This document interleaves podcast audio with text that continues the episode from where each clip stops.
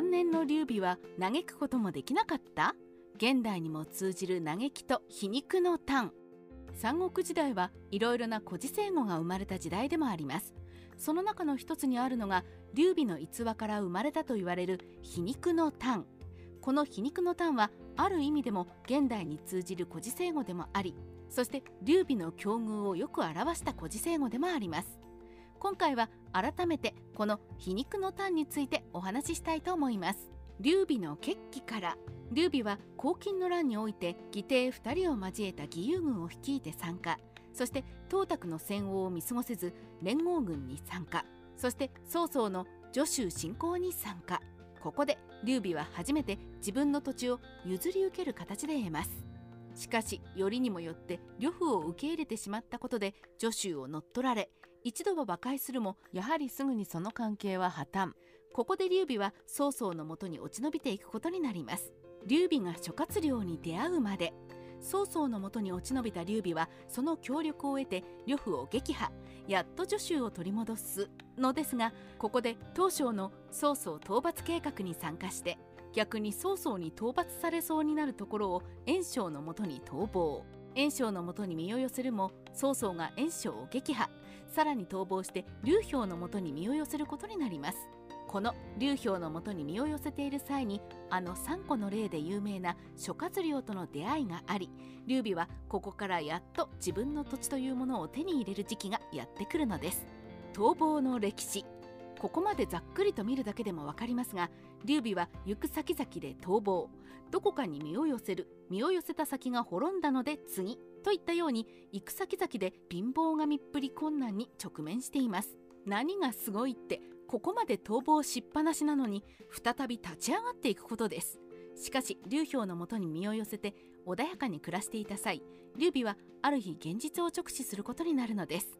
皮肉の炭ある日劉備はトイレに行った際に自分のももに贅肉がついていることに気づきます。かつては乱世の中で必死に生き抜いてきた劉備。しかし劉氷が受け入れてくれたことですっかり穏やかに日々を過ごしてしまい馬を狩ることもなくなったためにももに贅肉がついてしまったのですね。だけどそんな状態になってもなお劉備は曹操のように地盤を築けてはいません。劉備はこんな自分の境遇を嘆きそれが皮肉の炭という古事成語となったのです。新陳代謝。さて劉備の青年は161年没年223年で享年は63歳。劉氷のもとに身を寄せたのが201年と言われています。ここから考えると劉氷のもとにいた頃の劉備の年齢は40代突入くらいですね。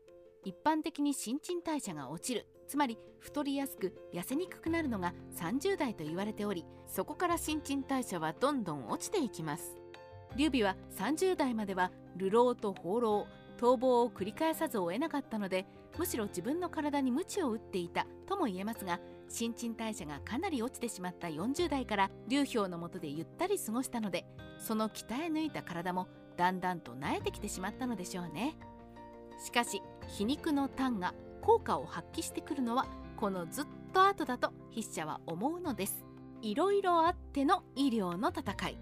さてざっくりと時間を進めましょう。すでに関羽も張飛もなく曹操も没し曹丕が禅譲を受けてそれを認めるわけにはいかない劉備も漢中王になりました。ここで劉備は関羽の敵と呉との戦いを選んでしまいます。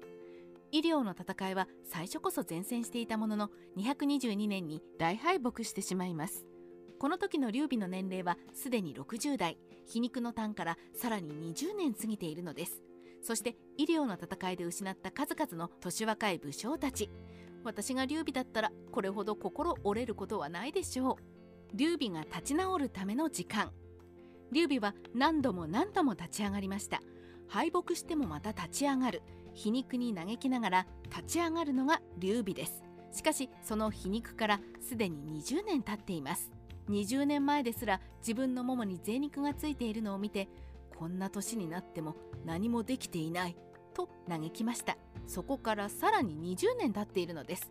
自分に残された時間はそう考えたからこそもうすでに嘆くことすらできなかったのではないか。そう思うと皮肉のタンはあの瞬間に起こったからこそ後々にじわじわと効いてくるボディーブローのようなものだったのかな？なんて三国志の時間の流れを感じるのでした。三国志ライター千の独り言皮肉のタンはある種年を取ることへの嘆きです。それはある意味で現代にも通じる嘆きなのかもしれません。ちなみに三国志演義ではイリオの戦いの前に劉備は若い武将たちが集まったことから老兵を軽んじるようなコメントをしたことで甲冑が命を落とすことになります。